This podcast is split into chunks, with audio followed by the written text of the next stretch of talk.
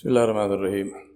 الحمد لله رب العالمين والصلاة والسلام على أشرف الأنبياء والمرسلين.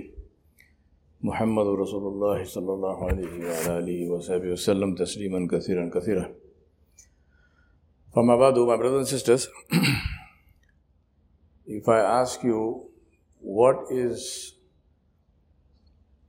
your greatest need, what will you say?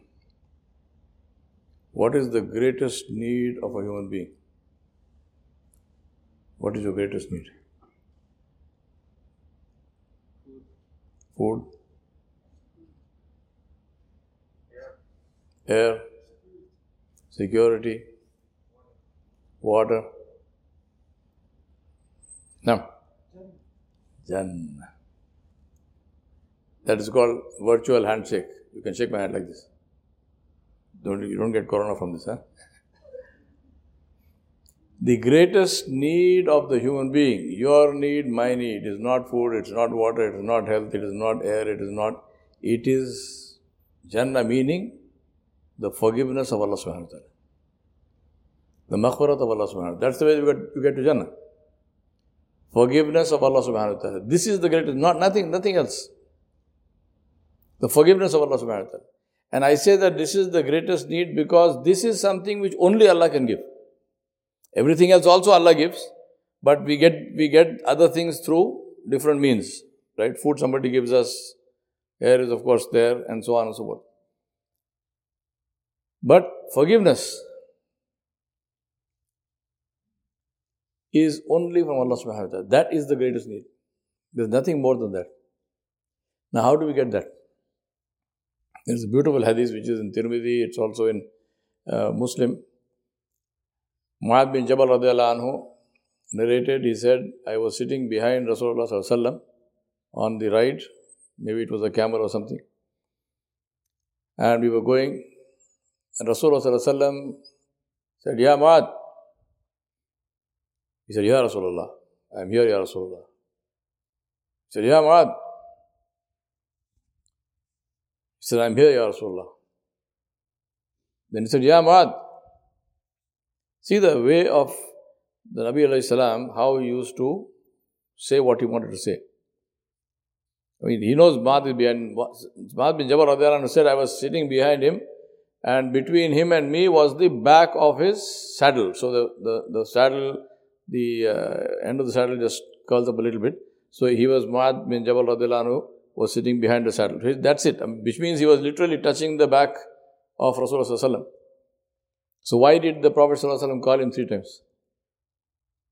This was the way of the Nabi salam, where he wants to make sure that he has your complete attention. Ma'abd Jawal is a young man, he's a, he's a boy, he, you know, he might be, attention might be wandering. So, three times. Ya Ma'ad, Ya Ma'ad, Ya Ma'ad. Yes, Ya Rasulullah, I am here, Ya Rasulullah. He said, Do you know what is the right of Allah subhanahu wa ta'ala on his abd? What is the right of the Rabb on his slave? Now the adab of the Sahaba Ridwanullah is my standard answer. Allah and His Nabi know best. Ya Rasulullah, Allah subhanahu wa ta'ala and you know best. Rasulullah said, the right of Allah subhanahu wa ta'ala on the abd is that he should worship him alone without any partners. This is the right. Meaning what? What is, what is the difference between a right and something which is good to do, nice to do, and so on and so on? Obligatory. If you do not fulfill the right, you are up for punishment, right? Illa mashallah, Allah can forgive who He wants. But a right means that it has to be done, it is obligatory. If you don't do that, then there is a punishment, punishment involved. He said, Do you know what is the right of the of Allah subhanahu wa ta'ala on his ibad, on his abd? Mu'adh bin Jabal said, Ya Rasulullah, Allah subhanahu wa ta'ala and his Nabi know best. Rasulullah said, The right of Allah Jalla Jalaluhu is that the slave should worship him without any partners. Then Maad bin Jabal said, then we went for a few more minutes, some more distance. Then he said, Ya Maad, Labbaik Ya Rasulullah. I am here Ya Rasulullah. Sallallahu Alaihi Wasallam. He said, Do you know what is the right? Uh, again, the same word. Do you know what is the right of the abd on his Rabb? Jalla Jalalu. Mu'adh bin Jabal said, Ya Rasulullah, Allah and His Nabi know best. He said, The right of the abd is that Allah will not punish him if he does not do shirk. If he does not, if he worships Allah alone without any partners, then it is his right that he should not be punished. Huh? So I remind myself and you that this deen is so beautiful and so pure and so simple. Let us not complicate it. Now, for most of us, Alhamdulillah, I don't think there is any danger, inshallah, of act, us actually worshipping some stone or something, some idol. This, inshallah, will not happen. But many of us commit shirk in other ways. Because shirk is not only bowing to or making sujood to an idol. There are different ways of shirk. For example, Allah subhanahu wa ta'ala said, Ara'aita man ittakhada ilahahu hawa. Ilah. So, making our hawa, making our desires supreme and allowing us, our, allowing our desires, and allowing ourselves to break the order of Allah subhanahu wa ta'ala in order to fulfill our desire is a form of shirk.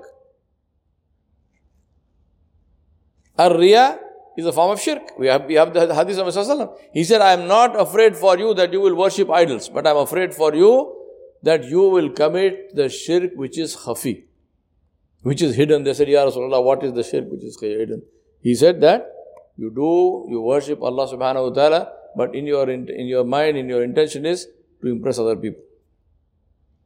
Uh, people must be impressed with my Qiratul Quran or they must be impressed with the way I'm standing. And oh look at this, subhanAllah, how respectfully he is standing, you know, and so on and so on.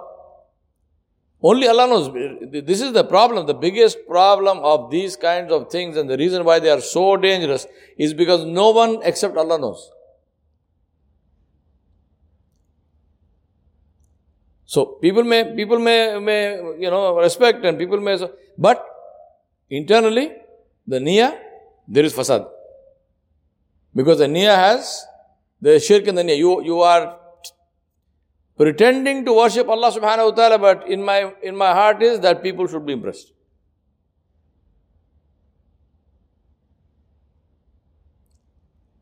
Then the other form of shirk we do is what? In making dua to someone other than Allah subhanahu wa ta'ala. Even though Nabi sallallahu said very clearly, Ad-du'a mukhul ibadah. In another place, ad-du'a huwa ibadah. The dua is ibadah. The dua is the brain, is the, is the essence of ibadah.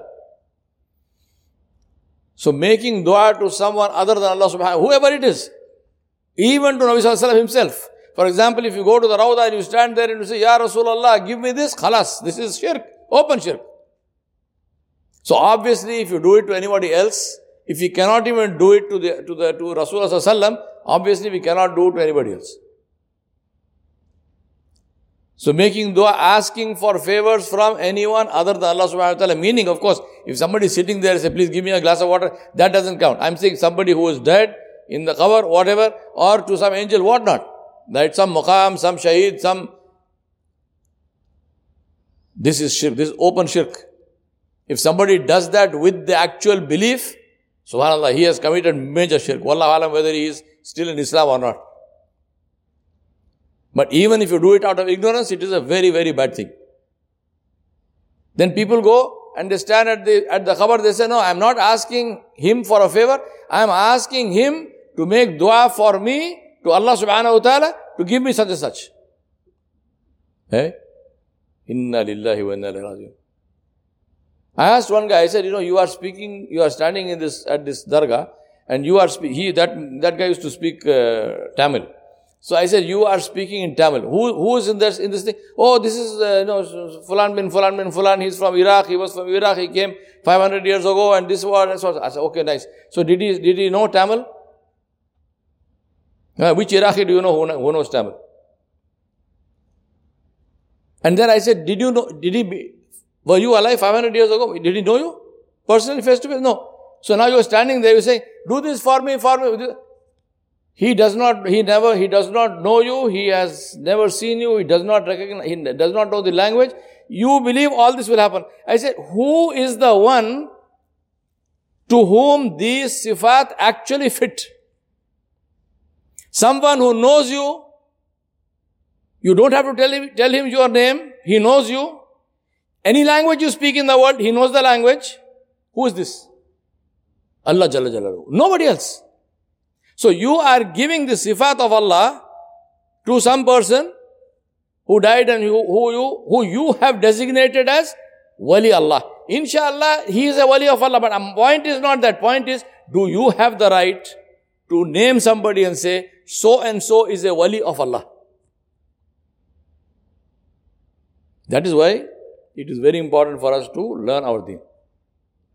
Some people do this without knowledge, which is very bad. If you do this knowingly, of course, it is a different thing altogether. But even doing it without knowledge, I mean, we, we learn everything in the world, all kinds of stuff. How much time, how much energy, how much money, what not we spend years and years and years. What about that knowledge which makes the difference between Jannah and Jahannam? So please, my brothers and sisters, I advise, I advise myself and you, let us take the time and trouble to learn this deen. Alhamdulillah, Shaykh has started from last Tuesday and every Tuesday, inshallah, that class is there from 6 o'clock. A class on Aqidah. There is no fees, there is no nothing. Just go and learn. Everybody. Please don't believe that, no, I know because I, I, I'm a Muslim, I'm born a Muslim, right? I'm a, for thousand years my parents are Muslims, my ancestors Muslims, uh, I know all that. No, no, no, no, no. Everyone needs to learn. Let us go, let us join, let us sit there, let us listen and ask Allah subhanahu wa ta'ala to open our hearts so that we get the right knowledge and save ourselves from the fire. Because this is the greatest need of the human being, to be saved from the fire. ربنا ظلمنا أنفسنا وإن لم تغفر لنا وترحمنا لنكونن من الخاسرين. اللهم أجرنا من النار اللهم أجرنا من النار اللهم أجرنا من النار. اللهم إنا نسألك الجنة اللهم إنا نسألك الجنة. اللهم إنا نسألك الجنة. ربنا آتنا في الدنيا حسنة وفي الآخرة حسنة وقنا عذاب النار. وصلى الله على نبي الكريم وآله وصحبه أجمعين برحمتك يا أرحم الراحمين.